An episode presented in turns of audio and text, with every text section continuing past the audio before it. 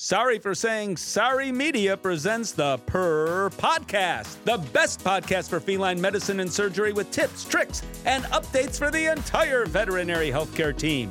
If you're dying to know more about cats, keep on listening. Here are your hosts, Dr. Susan Little, famous cat vet and textbook author, and Dr. Jolle Kirpensteijn, talented surgeon and social media geek.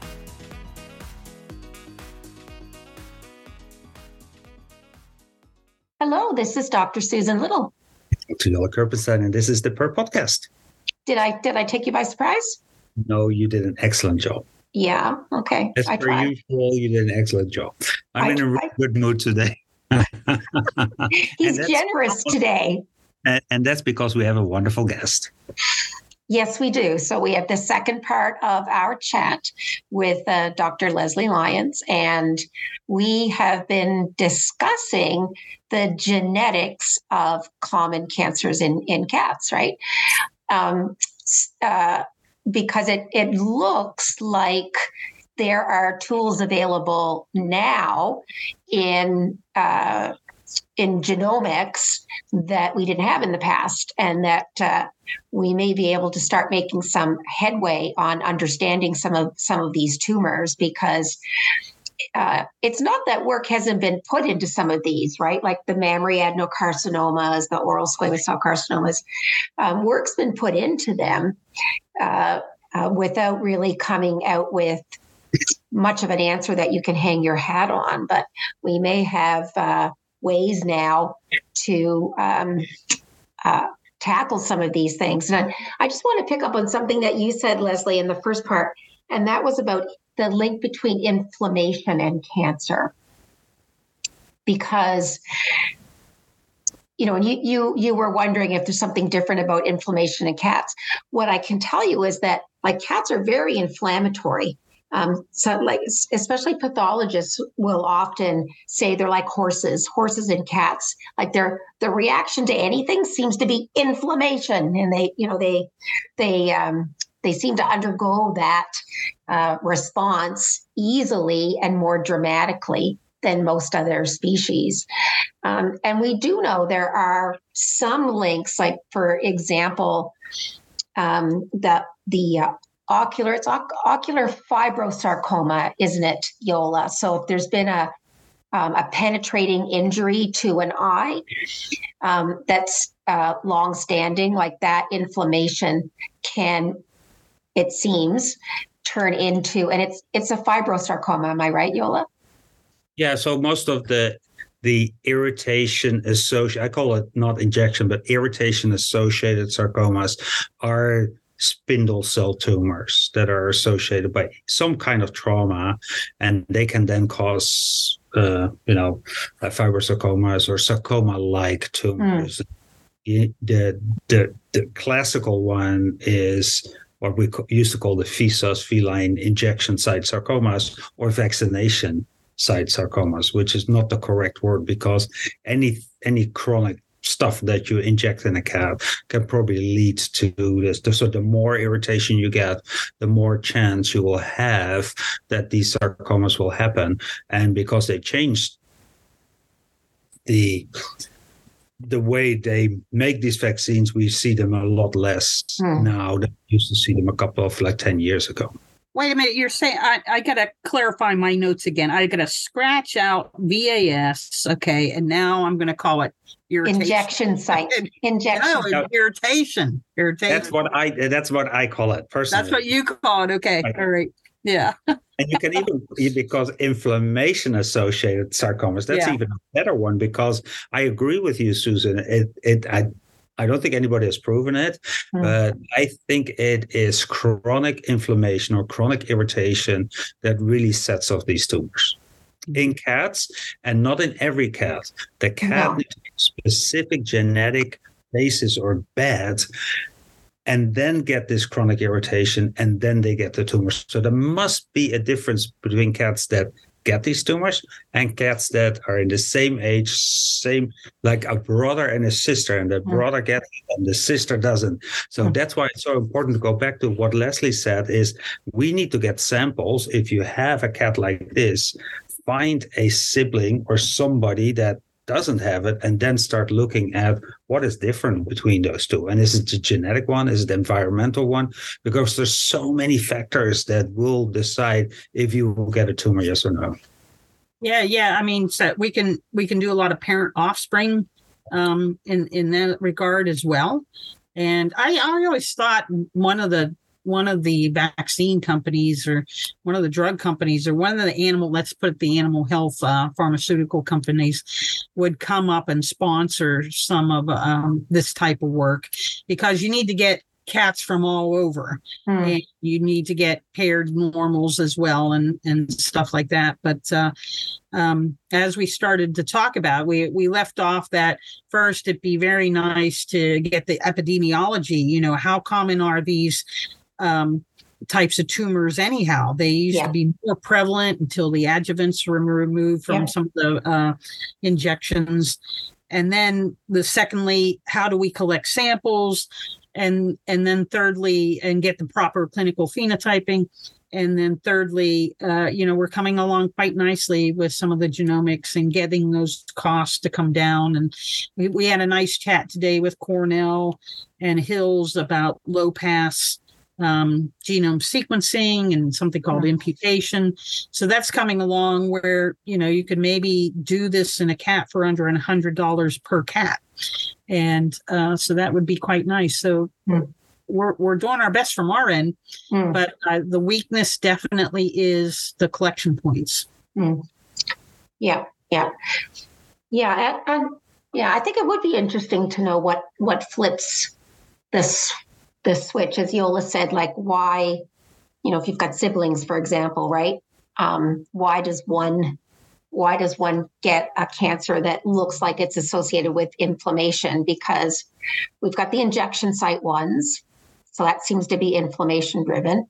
We've got the um, ocular sarcomas that seem to be like trauma and inflammation, and then we've got um, the the the uh, inflammatory bowel disease continuum, right? Where it looks yep. like they're, you know, at one end, there's sort of a benign inflammatory bowel disease, but, oh, you know, there seems to be a continuum. And we go into the small cell, fairly treatable lymphomas, and maybe that goes into the large cell. You know, I, I don't know. The, the little, wouldn't surprise me that those large cell lymphomas are um, quite different right? That they're not part of this sort of IBD small cell. But you know, we've got we've got there's like four good examples of where it looks like the inflammation comes first and then the tumor happens. What right? about mast cell tumors? I, I mm-hmm. always have thought that mast cell tumors are mm. more common in animals that have chronic irritation of their skin that's a chronic inflammation too. So mm. specifically in cats, because mast cell tumors are much more common in the D word, but mm. they do occur in cats too. So is mm. there a between chronic allergy and mast cell tumor formation? So you're talking about the, the cutaneous ones, I'm guessing, are you, Jolle? Yeah, yeah, right. Yeah. Yeah or but i mean maybe it, uh, even the internal ones you know mm. is it associated with uh, chronic inflammation i always thought that that osteosarcoma would be associated with chronic inflammation then more on you know during the growth cycle that the mm. growth cycle is haywire and things mm. need to be restored and that sort of things and you have chronic irritation through that and that causes then uh, these these tumor formations so hmm. Right. Oh, and then and then we have the the the the uh, the solar dermatitis uh, gradient into um, in, into squamous cell carcinoma, right? That's chronic inf- inf- yeah. So I think for me the the key also to the the treatment of cancers in immunotherapy, and that links back to inflammation too because it's the mm. immune system that plays a role so i think that mm. that that's that's a part of oncology mm. that has not been very clearly defined so it's interesting that with mast cell tumors the the oncogene called kit kit mm-hmm. has been associated with mast cell tumors in humans and dogs and has been looked at a little bit in cats and i, I don't think it's been too fruitful in cats however kit the the gene kit is um, also associated with white spotting. Yeah. And so when you have KIT mutations, you tend to have lack of melanin. And then hence, this is also where these UV induced tumors are occurring uh, more likely um, in the areas where KIT is actually non functional and Right. you're not getting production of melanin. Yeah. So you've got white hairs and Mhm. yeah, and enough exposure, and there there you go. Yeah. It's always interesting to me um, that genes can have multiple functions. Like I, I know we're kind of veering off here now, but I I I think it was a long time before I realized that that that one gene can be responsible for different things.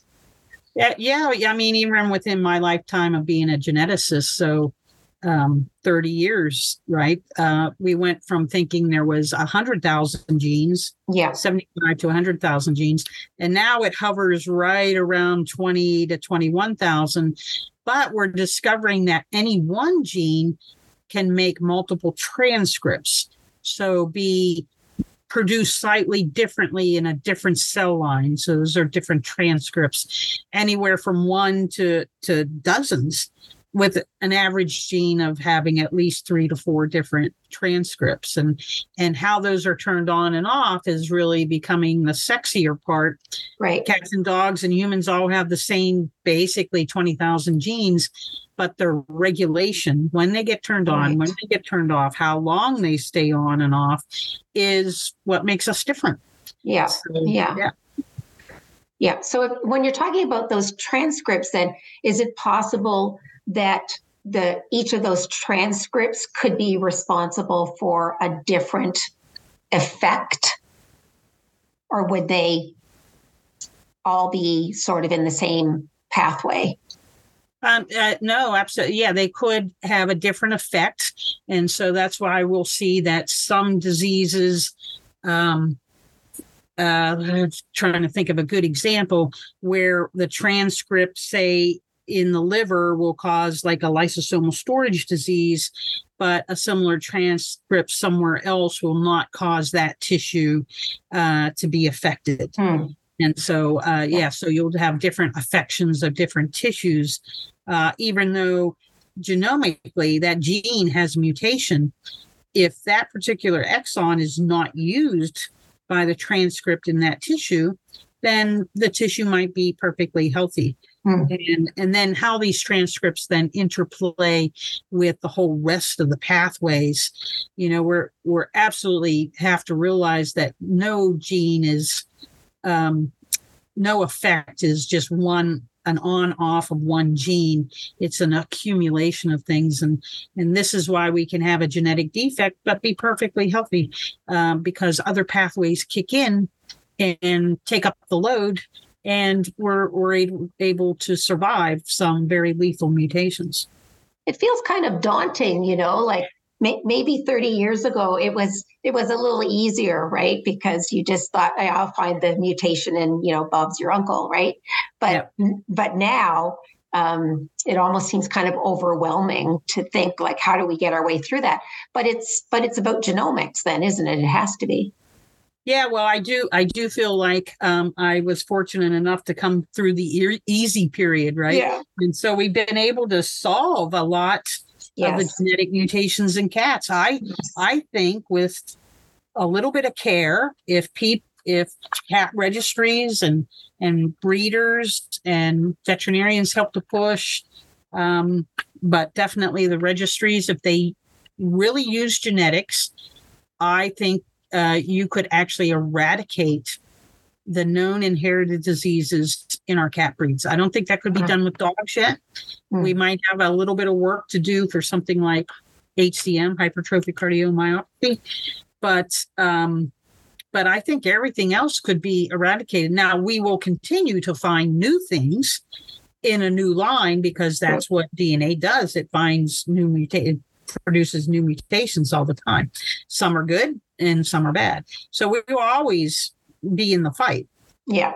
Yeah. We could we could eradicate all the things that we genetically test for now. We could get rid of them. and you wouldn't have to genetically test for them. That's But an amazing don't thought. Why don't we, Leslie? um, we're trying we're trying to push that. I actually, when I was at the World Cat Congress, I gave them uh, a list of four things that I would like to see the cat fancy start thinking about, and that was one of them. Is that if you just started using genetics for your registration, and then also, uh, you know, we've really in in the 20 years since discovering polycystic kidney disease, that used to be 38% of the Persian cats worldwide. Yeah. That's now minuscule. Uh, you'll find it in people that are unaware or people that are new to breeding and haven't been informed, and somebody's pawned off some uh, cats with PKD to them, and they they don't realize that and don't know. But the percentage is under five percent at this point. It's near, nearly eradicated. So if you do what we did, don't eliminate everything, but in the next generation, try to remove the positive cats. Um, you could do it. One concern, though, is like uh, the blindness that's in the Orientals.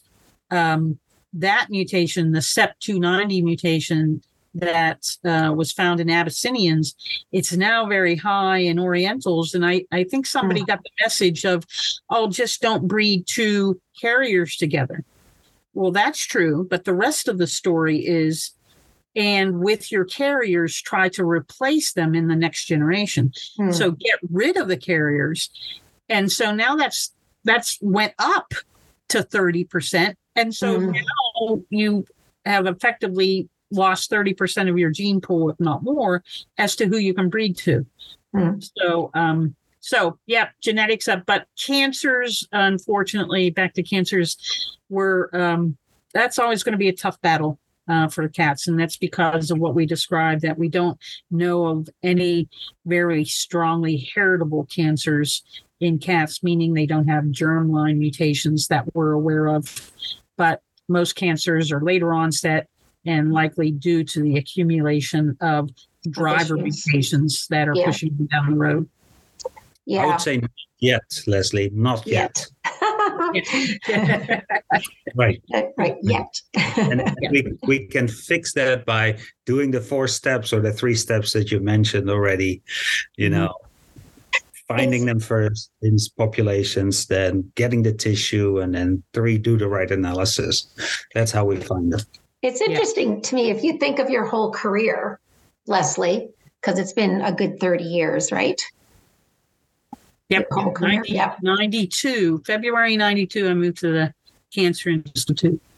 Yeah. So if you if you think of you know your whole career, so it it started with um, an idea, um, feline leukemia virus, right? Because it is it is called an oncovirus, and it was called leukemia virus, right? Because it was uh, first identified in a cat with leukemia, and so you know, starting with that, oh gosh, like maybe viruses um, are part of this, and uh, moving on from there eh, and uh, you know if you think of uh, especially where you are now like it's a very different world right? It's uh, the today than it was then. So um, what what do you think are the high points if you look back at like 30 years if you had to pick out some high points well i would say polycystic kidney disease I mean, gosh, that in the end, that's a good story. That's a happy story, right? Yeah, that's that's a happy story, and and uh, hopefully we'll be coming out with a paper in the coming year that we've been able to do feeding trials Yes. and yes. basically show that particular diets will definitively slow this disease. And um, even though, okay, we just said, well, there's less cats with PKD, but that the same disease is in humans, and it's Yeah. very common in humans. So uh, for me, it's a fruition of my career to have that cat model actually demonstrate something that is very useful in humans. And um, so that's that's just occurred over the past year or two. So Yeah. I'm very pleased and happy with that. And Yeah. and you know the wonderful work that uh, Bill Murphy um, so that's coming out actually in Nature Genetics. So very uh, big journal. journal. Yeah, big journal. Um, got the cover as well. Whoa. Um, yeah. So I I got to be on the paper because of all things. Thirty years ago, when I was at the NCI, I made the hybrid cat. So we were making Geoffroy cat hybrids and domestic and leopard cat hybrids. Right. And we stored cell lines on those Ah. cats.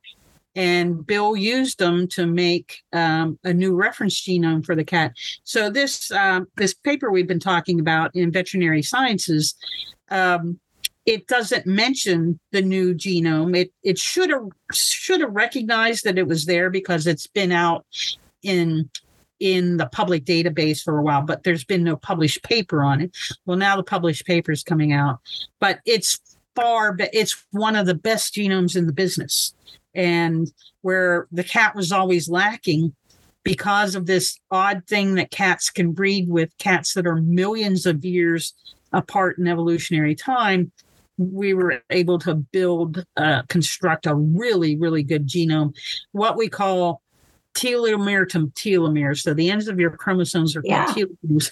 We've been able to go from one end all the way through the other. And in many cases, Bill Murphy's group made it even through the centromere, which is a bunch of repeat sequences. So that's hard to get through. Um, so Bill Murphy's done a wonderful job putting a tool together that started with me making a cat back in the NCI, never knowing it would ever get used Yeah. for something like this. Yeah. So all this has been re- resurrected again. And now it turns, it's a tool I use every day with trying to find the causes of genetic diseases. Sometimes I can't find them, and it's sometimes it's because the genome was wrong Yeah. or the annotation of the genes are poor. Yeah. And so we're we're trying to do things like that in the Yeah. background as we try to find inherited diseases and causes for cancers. And that good genome is going to allow us to better use genomics to find the causes of cancers. So I just That's want to clarify because, like, I think the three of us know what you're talking about. So when you're talking about um, the quality of the cat genome, what you're talking about is how much we ha- know about it and how much, um, uh, uh, how how how much of the genome we know about, how many blank spots are there, and so on. Right? That's what you're talking about. Yeah, so when when we sequence the genome, we want to there's 19 pairs of cat chromosomes. So there's technically 19 strands of DNA in a cell, but times two because you Times get two. 19 from mom and 19 from dad. And um, the idea with the genome sequence is to know exactly the order of those A, T, C's, and G's on each one of those strands from beginning to end. And um, even the human genome hasn't been able to do that until more recently. So people have always, oh, the genome's done. It's like, no, it's never uh, completely done. Um, because then also you have these very difficult parts that are very hard to just sequence in the first place. Um, so uh, having knowing where the genes are and how they're structured, how many exons they have, where's the regulatory regions that go with each one of those genes, and how do they influence one another? Those are the fun things that are coming ahead of us. Mm. You know, I, I, I remember I've been hanging out with you at genetics conferences over the years many times, right? And so um, a couple of, of times in the past, there's been like a new a new genome has been uh, um, realized for cats or an improvement on a genome, right? So it was really sort of building step by step to the because I think cats started out with um, not very much knowledge of where things were on their genome compared to other species. But now look look at today. Yeah, yeah. I mean, we've always been kind of the I don't, you know, not the sloppy seconds. We were actually the more efficient seconds, right? So Yeah. we saw what people did incorrectly, and so we got to use our resources to let's not play around. Let's do it the right way because all these people have played around because they had to Yeah. and got things right, got things wrong. So we've always been able to sit back and and do it more efficiently. But that also meant we were always a year or two behind. Yeah. Um, but at this current stage, because we had this hybrid cat, we were able to leapfrog. And now, besides humans, cats might be the next best genome there is. That's that's amazing. Answer my question because you said the best. I was like, is it even better than the human one? So much millions and millions and millions yeah. of dollars on getting that. So yeah, very very close, very close actually. So we're not not too bad at all. That's that's, that's impressive for our podcast. So, yeah. uh, but overall, to use it, we need veterinarians to help us uh, ascertain cases. Yeah. And veterinarians, nothing I do can be done without very strong clinical phenotyping. Yeah. And so I'm always cheering for the radiologists and the oncologists to get the coolest new tools and the coolest new radionucleotides so that uh, we can get the best definition of our cases so the genetics becomes easier. Yeah. Yep. Yeah. There you go. Three steps that we need to do. So. Yep. at least it's not a what at least it's not a 20 step uh yes. right it's simple so yeah. we have the, we have the best genome here we have only three steps that we have to do so let's get it done yeah exactly yeah yeah, yeah. this has been fantastic so thank you so much leslie Yes. Yeah, my pleasure. I'm always happy to join you guys. Yeah. You always have something new to say too. So I know, I know. That's wonderful. Now, who said that genomics is boring? It's yeah. Not. not. at all. Not at all. Yeah. No, I've learned so much from Leslie over the years. My gosh. That's yeah. So much. Well, you guys are my go-to. Of I get a weird and wacky cat. Um, have you guys seen this? You know, what do you think about this one? Right. And then the answer is, could it be genetic? Yeah. of course.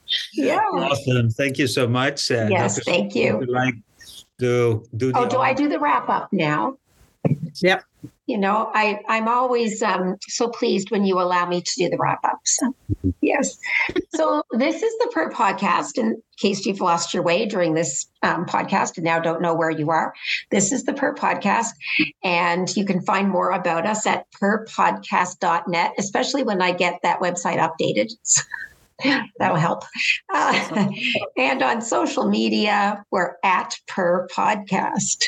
So you can look us up and um, yeah, and if you have a, a, a, veterinary friend or just a friend who's interested in feline medicine, then we're the bomb. Right. You're the shizzle. shizzle. That's it. Yeah. All right. Thanks, Leslie. Okay. Thank you. Party on. Dr. Susan Little is a feline medicine specialist with two cat only hospitals in Ottawa, Canada. She is best known as an international speaker and as the author and editor of two textbooks The Cat Clinical Medicine and Management and August Consultations in Feline Internal Medicine. Along with three cats, she also admits to owning two dogs, and you can follow her on social media with the handle at Cat Pet Susan. Dr. Jolle Kirpensteijn is a diplomate of the American and European College of Veterinary Surgeons and a big cat fan. His specialties range from surgical oncology and reconstruction to minimally invasive surgery. He is the author of two textbooks on basic and reconstructive surgery. Did you know he was allergic to cats? Jolle works currently at Hills Pet Nutrition. You can follow him on social media with the handle at GVETSX. This episode is made possible by the generous sponsorship of the Take the Pledge Against Struvites in Pets Facebook page. Did you know there are three easy steps to treat bladder stones in cats with lower urinary tract signs? Step one is to take a radiograph, and if there is a stone present in the bladder, step two is to use the Minnesota Urolith app for iPhone and Android to determine the most likely type of stone. Step three is to treat the cat for at least two to three weeks with an appropriate diet and see if the stone gets smaller. If so, keep feeding that diet until the stone is completely gone on follow up radiographs. If not, check compliance with the owner and look for alternative treatment options. Join veterinarians worldwide to take the pledge not to remove struvite stones by surgery anymore. The opinions of this podcast are those by Dr. Susan Little and Dr. Jolle Kirpensteijn. Veterinary medicine is a complex profession, and often there are multiple diagnostic and therapeutic options for different disease processes. If you're a pet owner with questions, please go to your local veterinarian. If you're a veterinary professional, ask your questions on our Instagram page at Purr Podcast.